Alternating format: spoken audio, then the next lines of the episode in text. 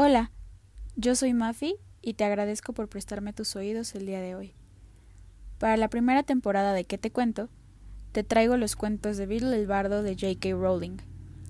Van a constar de esta, la introducción, y de cinco cuentos. Espero los disfrutes muchísimo. Cuentos de Bill el Bardo es una colección de relatos infantiles para magos y brujas. Se trata de historias muy populares desde hace siglos.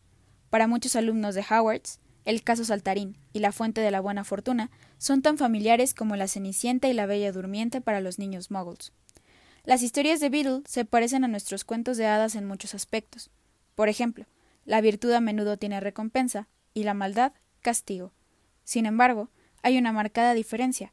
En los cuentos de hadas de los muggles, la magia suele ser la causa de los problemas del héroe o la heroína. La bruja malvada ha envenenado la manzana, ha sumido a la princesa en un sueño de cien años, o ha convertido al príncipe en una bestia espantosa. En los cuentos de Virol del Bardo, en cambio, los héroes y heroínas saben hacer magia, pero aún así les resulta tan difícil como a nosotros resolver sus problemas. Las historias de Beetle han ayudado a muchas generaciones de padres magos a explicar a sus hijos esta dolorosa realidad, que la magia, además de solucionar problemas, también los ocasiona. Otra diferencia destacada entre esas fábulas y sus equivalentes muggles es que a la hora de buscar la fortuna, las brujas de Beatles son mucho más diligentes que las heroínas de nuestros cuentos de hadas. Asha, Alcea, Amata y Babity Rabbity son brujas que se encargan personalmente de perseguir su destino, en lugar de echarse una larga siesta o esperar a que alguien les devuelva el zapato que han perdido. La excepción a esta regla, la doncella sin nombre del corazón peludo del brujo, observa un comportamiento más parecido al de las princesas de nuestros cuentos infantiles, pero el relato no concluye con ningún y comieron perdices. Bill el Bardo vivió en el siglo XV y gran parte de su vida está rodeada de misterio. Sabemos que nació en Yorkshire, y el único grabado suyo que se conserva revela que lucía una barba hermosa y abundante. Si sus historias reflejan fielmente sus opiniones, simpatizaba bastante con los muggles, a los que no consideraba malvados, sino solamente ignorantes. Desconfiaba de la magia obscura, y creía que los peores excesos de la raza mágica provenían de rasgos tan humanos como la crueldad, la apatía o el uso arrogante de sus habilidades. Los héroes y heroínas que triunfaban en sus historias no son los que poseen la magia más poderosa, sino los que demuestran mayor bondad, mayor sentido común y mayor ingenio. Un mago de nuestro tiempo que tenía unas opiniones muy parecidas a las suyas era, por supuesto, el profesor Albus Percival Wulfric Brian Dumbledore, Orden de Merlín primera clase, director del Colegio Howards de Magia y Hechicería, jefe supremo de la Confederación Internacional de Magos y jefe de magos del Wissengamot. Pese a esa similitud de puntos de vista, supuso una sorpresa descubrir una serie de notas sobre los cuentos de Bill el Bardo entre los numerosos papeles que Dumbledore legó en su testamento a los archivos de Howards.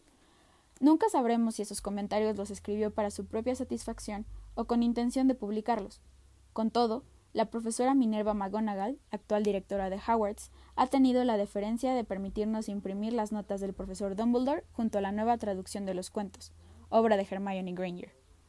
Esperamos que los comentarios del profesor Dumbledore, que incluyen observaciones sobre la historia del mundo mágico, recuerdos personales e información esclarecedora acerca de los elementos clave de cada historia, contribuyan a que una nueva generación de lectores, tanto magos como muggles, entienda mejor los cuentos de Bill el Bardo, todos cuanto lo conocimos personalmente creemos que al profesor Dumbledore le habría encantado prestar su apoyo a este proyecto, dado que todos los royalties serán donados a la organización Children's High Level Group, que trabaja en favor de los niños desvalidos.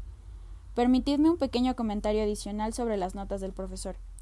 Según nuestros cálculos, Dumbledore las terminó un año y medio antes de los trágicos sucesos acaecidos en lo alto de la torre de astronomía de Howards.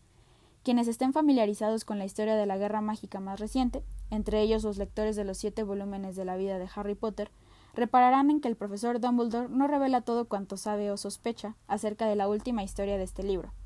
La razón de esas omisiones quizás se encuentre en lo que hace muchos años le dijo sobre la verdad a su alumno favorito y más famoso.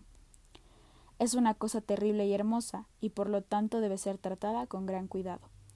Tanto si estamos de acuerdo con él como si no, Quizás podamos disculpar a Dumbledore por querer proteger a los futuros lectores de las tentaciones a que él mismo había sucumbido y por las que pagó tan alto precio.